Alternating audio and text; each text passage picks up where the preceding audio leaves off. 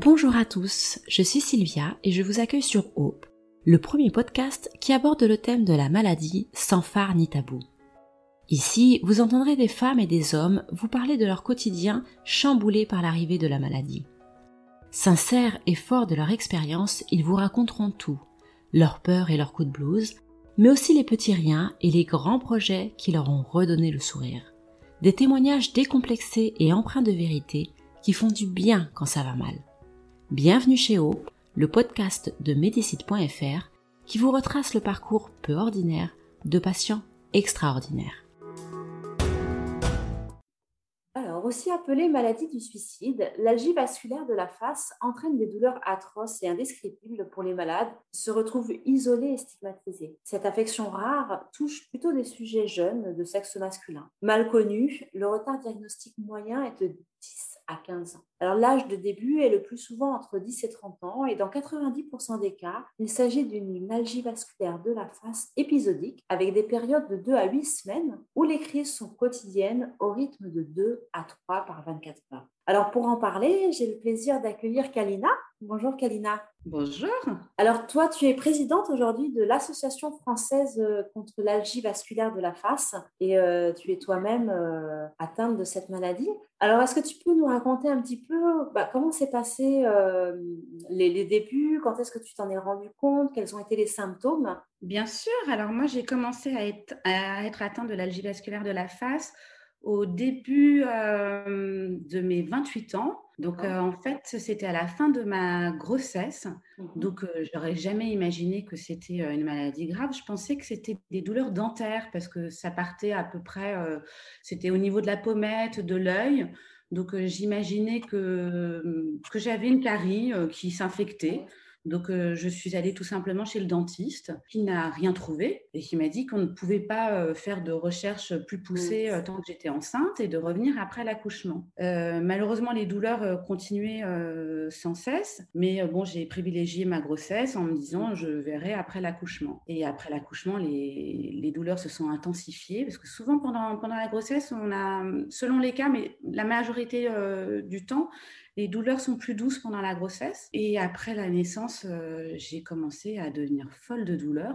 Euh, l'œil qui explosait, l'impression d'avoir un tournevis euh, qu'on m'enfonçait dans l'œil plusieurs fois par jour. C'était par crise en fait. C'était Après, ça se calmait. Et puis, comme si on m'écrasait la pommette, on m'écrasait l'œil. donc, je comprenais pas. Donc, je suis retournée chez le dentiste, persuadée que ça venait de la dent, d'une racine qui s'était infectée et qui remontait jusqu'à l'œil. Et alors là, j'ai eu un grand grand, grand parcours du combattant parce que euh, bah, on était persuadé que ça venait des dents. Donc, euh, j'ai dû faire six ou sept dentistes et qui m'ont euh, ouvert la mâchoire tout du long et qui m'ont opéré, je crois, sept ou, sept ou huit ah fois, qui m'ont coupé les racines, mmh. qui m'ont arraché les dents et qui ont jusqu'au jour où ils ont baissé les bras et dit bah non ça doit pas venir des dents. Parler d'un parcours du combattant, j'imagine que ça s'est pas terminé là? Ah non, parce que ça, c'était juste les, les, dentistes et les chirurgiens dentistes. Après, j'ai finalement, euh, je me suis dit, je vais monter euh, une échelle au-dessus. Donc, je suis partie chez un stomato, un stomatologue qui, lui, euh, m'a réopéré encore une fois et qui m'a dit, bon, non, stop, on va arrêter là, c'est neurologique. je vais vous envoyer dans un centre antidouleur. sauf qu'on m'avait tellement trituré que les, que les crises avaient amplifié, j'avais plus aucune vie, donc j'arrivais plus à dormir, j'avais des crises nuit et jour je pouvais plus travailler. Euh, et à l'hôpital, en fait, j'étais tellement, euh, les crises étaient tellement euh, devenues intenses qu'ils avaient du mal à mettre un, ben, un, mot sur, le, sur mes douleurs parce que mmh. c'était, euh, elles étaient tellement rapprochées que j'étais devenue un petit peu hors catégorie. Donc euh, ils m'ont mis un, ils m'ont donné un premier traitement qui ne m'a absolument pas soulagée puisqu'il n'était mmh. pas euh, adéquat. Et puis alors là, ça a continué. J'ai fait, je pense, quatre ou cinq hôpitaux différents. J'ai été hospitalisée des mois d'affilée et à chaque fois on me disait, oh, vous avez une algie Oh, vous avez ça. Oh, vous avez des douleurs faciales. Mais sans jamais donner euh, le nom de ma maladie. Euh, je rentrais à la maison, je me tapais la tête contre les murs. Je retournais à l'hôpital. J'allais aux urgences. Le SAMU venait me chercher. J'essayais de travailler. Je me souviens, mon père qui venait, un salarié sous un, qui me, qui me soutenait. Et puis de l'autre côté, mon père qui me mettait dans la voiture et hop, direction les urgences. il me mettait sous perfusion pour essayer de m'abrutir. Mmh. Ça m'endormait pour me calmer les douleurs. Euh, et ça pendant, euh, pendant bien 2-3 ans. Et, euh, et, toujours sans aucun diagnostic. Et mmh. puis, j'ai été à nouveau hospitalisée jusqu'au jour où, où on m'a transférée dans un hôpital pour un examen. Et lors de cet examen, j'ai fait une crise assez spectaculaire. C'était un examen, c'était un hôpital universitaire donc il y avait le médecin et puis tous les tous les, euh, les internes, tous les étudiants, ouais, tous les internes avec. Et puis il y a un interne qui a couru voir le médecin en disant elle fait une crise, elle fait une crise. Euh, et le médecin a dit observez sa crise. Et donc euh, il a bien vu que j'avais mon œil qui pleurait, mon œil qui se fermait, j'avais tous les signes. Et le médecin a dit faites-lui une injection. Et on a ces fameuses injections qui peuvent nous soulager en quelques minutes. On fait une injection et là miracle pour la première fois depuis des années j'ai été soulagée. Et le médecin m'a dit, ça y est, on a trouvé ce que vous avez comme maladie. Et ça, après plusieurs années euh, bah, de souffrance et d'errance mmh. Euh. Qu'est-ce que tu as ressenti quand euh, on a enfin mis un mot sur, sur tes douleurs? Alors, certains diraient que ça peut faire peur. Moi, j'ai été soulagée. J'ai eu un grand soulagement parce que j'ai fait cours, mais entre-temps, on m'avait quand même envoyé chez euh, des psychiatres, des psychologues, parce qu'on m'a aussi dit que j'étais folle, qu'on m'a dit euh, prenez un paracétamol, ça va passer. Que euh, dans notre maladie, même la morphine ne nous aide pas. Donc, je disais, mais je peux pas, je peux pas être folle. C'est pas possible d'être folle lorsqu'on se tape la tête contre les murs. J'ai quand même essayé de me jeter par la fenêtre. Donc, alors que j'avais deux enfants en bas âge que j'avais une famille qui m'entourait, que j'avais mes amis qui m'entouraient, que euh, j'étais pas, j'étais pas seule. Il y a des personnes qui sont seules. Moi, j'étais quand même euh, accompagnée. On m'emmenait aux urgences. J'étais pas, j'étais pas toute seule chez moi. Et là, quand on m'a dit, euh, vous souffrez d'une maladie qui est reconnue, je me suis, je me suis sentie reconnue. J'avais l'impression que ça y est, je pouvais dire, vous voyez, j'ai quelque chose. J'ai la, je souffre de l'algie vasculaire de la face. C'est une maladie. Elle est rare. Elle existe on peut mettre un mot sur mes mots. Donc, je pourrais me justifier un, gros soulagement. Même si c'était un autre, un autre commencement et puis... Euh, oui, un autre, combat, j'imagine. Un autre combat qui allait commencer, oui. Comment est-ce que ça a impacté euh, ton quotidien Parce qu'on comprend, hein, les, crises sont tellement fortes que ça a forcément un impact important à la fois sur ta vie euh, personnelle, mais sur ta vie professionnelle. Comment est-ce que tout ça, ça, ça a impacté ta vie? Alors, je te dirais que terriblement parce que euh, alors ça m'émeut un petit peu quand j'en parle parce que j'ai pas vu les premiers pas de ma fille. Euh, mes enfants, euh, ils ont dû venir voir leur maman à l'hôpital sans cesse. Mmh. Que mon, fils, c'est souvent mon fils qui me faisait mes piqûres lorsque j'étais en boule par terre et incapable d'aller jusqu'à l'armoire pour chercher ma piqûre qui, me soulagerait. Et mon fils qui me mettait sous oxygène lorsque j'avais trop mal. Que bah, la première fois où j'étais au cinéma avec mes enfants, c'est quand ils avaient une dizaine d'années, parce que le bruit est un déclencheur pour moi. Que autant mon fils, jusqu'à ses trois ans, euh, jusqu'à la naissance de ma fille, j'allais au parc avec lui, mais j'ai jamais été au parc avec ma fille parce que trop de bruit autour de moi euh, euh, me déclenchait des. Au début, j'arrivais à gérer, ça il m'arrivait même dans la rue en poussant la poussette de me faire une piqûre en douce dans le ventre dans la rue. Après, j'arrivais plus à gérer, j'y arrivais plus. Parfois, je me demande si la moitié de l'année, euh, je travaille. Je prévois des choses, on prévoit, c'est-à-dire que je m'empêche pas de prévoir les choses, mm. on, prévoit les voyages, mais il y a toujours cette peur de se dire euh, est-ce qu'on va réussir à faire les choses? Donc euh, faire les courses par exemple, je vais, on va plus dans un supermarché parce que les lumières blanches, et eh ben je sais que très rapidement je vais faire une crise. Oui, ça a un gros impact sur que ça que ça a un impact sur moi, je l'ai accepté. Mm. J'ai du mal à j'ai du mal à accepter que ça a un impact sur sur mes enfants et, et sur sur mes proches en fait, de faire souffrir mes proches. Alors explique-nous un petit peu, euh, donc tu disais que la lumière pouvait déclencher des crises, le, bruit également. Comment ça se passe en fait concrètement Qu'est-ce qu'est-ce que tu ressens Qu'est-ce que qu'est-ce qui déclenche Est-ce que ça devient souvent? Alors en fait, il y a beaucoup de déclencheurs. Oui, il y a hum, la, la lumière blanche, donc la lumière blanche artificielle. Surtout si je l'ai dans les yeux, en quelques minutes, je peux avoir une crise qui va arriver. Le, le bruit, surtout le bruit qui va m'entourer, donc qui va arriver de, dans tous les sens. Un restaurant où, où les gens parlent un petit peu de partout, c'est pareil, ça va me déclencher une crise, j'ai du mal à rester. Le stress, par exemple, partir en voyage, je sais que j'adore partir en vacances, mais le fait de savoir que je dois prévoir plein de choses, et eh ben, j'ai toujours des crises qui, s'intensifient avant de partir en vacances. Qu'est-ce qu'il y a d'autre comme déclencheur? Le vent est un déclencheur. Le hum, changement de temps, mmh. donc le temps orageux. Voilà, ça, beaucoup, beaucoup de souffrants euh, d'AVF, euh, d'algie vasculaire de la face, on, sont sensibles au changement de temps. On dit souvent qu'on est des petites grenouilles.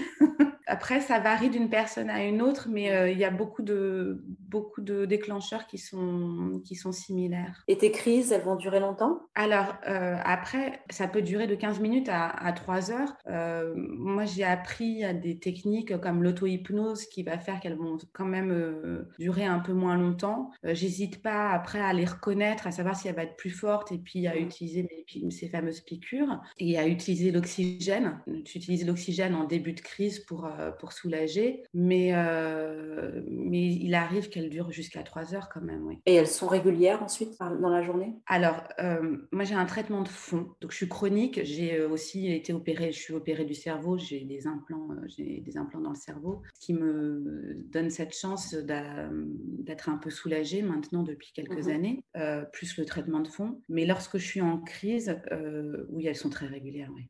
Je peux en avoir jusqu'à 10, 12 par jour. Et là, là, il est impossible de travailler et de faire quoi que ce soit d'ailleurs. Quels sont les plus grands défis que tu as rencontrés euh, dans ton parcours et qu'est-ce qui t'a aidé à surmonter euh, tous ces défis? Les plus grands défis dans mon parcours, c'est clairement déjà c'était trouver les bons médecins, c'était faire euh, reconnaître la maladie, c'était juste c'était me faire diagnostiquer, c'était ça le plus grand défi. Mmh. C'était c'était trouver un hôpital qui va mettre vraiment le qui va poser le diagnostic, qui va me comprendre et qui va ensuite me prendre en charge. Parce qu'il y a aussi, le, une fois qu'on a trouvé euh, qu'est-ce que l'algie vasculaire de la face, c'est trouver un centre antidouleur qui va te suivre et qui va trouver un neurologue qui derrière euh, va pas te donner un rendez-vous tous les six mois dans notre pathologie. On a besoin d'être suivi, d'être pris en, charge dans notre globalité. Les patients qui sont trop fragiles, en fait, euh, on peut avoir des crises qui sont trop, trop régulières. Et ça, pour moi, ça a été très compliqué. J'ai mis des années. Euh,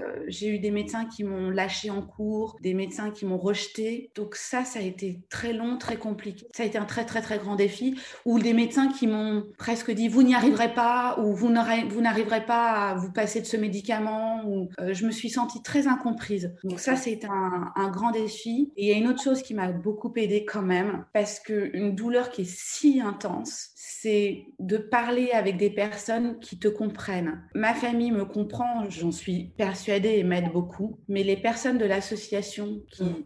Souffrent comme moi et qui comprennent cette douleur sont précieuses. Parfois, on m'a parfois fait la réflexion en me disant mais pourquoi tu parles autant avec, euh, avec les membres de l'association? Mais en fait, parce qu'ils me comprennent, ils mm. vivent la même chose que moi. Et c'est vrai qu'il ne faut pas que les, les aidants soient jaloux parce que les aidants, on a besoin d'eux, mais d'autres personnes qui souffrent comme nous, mine de rien, ils comprennent quand on leur dit aujourd'hui j'ai juste envie de me taper la tête contre les murs, aujourd'hui j'ai envie de me jeter par la fenêtre, aujourd'hui aujourd'hui j'en peux plus en fait, aujourd'hui j'ai juste envie de pleurer du matin au soir et je crois que j'ai envie de baisser les bras, et eh ben ils savent trouver les bons mots et ils te, on sait qu'ils te comprennent. Ouais, j'imagine. C'est peut-être aussi un moyen peut-être de, de, ne pas laisser euh, ses proches porter la, ce fardeau avec toi et de pouvoir le, confier aussi à quelqu'un d'autre qui en plus comprend. Je pense que ça doit, ça doit aider aussi. Hein, oui, je crois que tu as raison. Tu as raison. Aussi, euh, se sentir moins coupable de, de, mettre tout sur les épaules de, de nos proches, de, de le dire à quelqu'un d'autre, en fait. Et un peu anonyme parce qu'on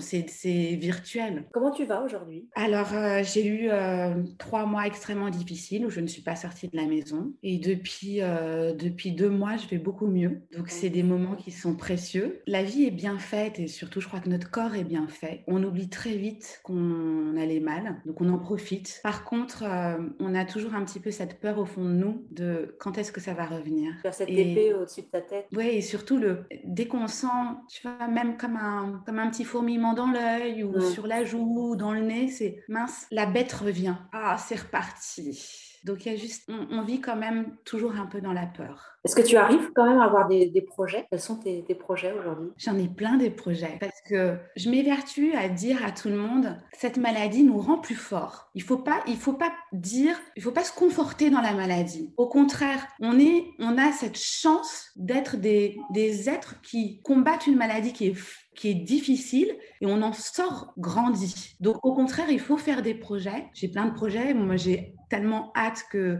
ce vilain virus parte, revoyager parce que j'adore voyager. Donc, je planifie déjà plein de voyages.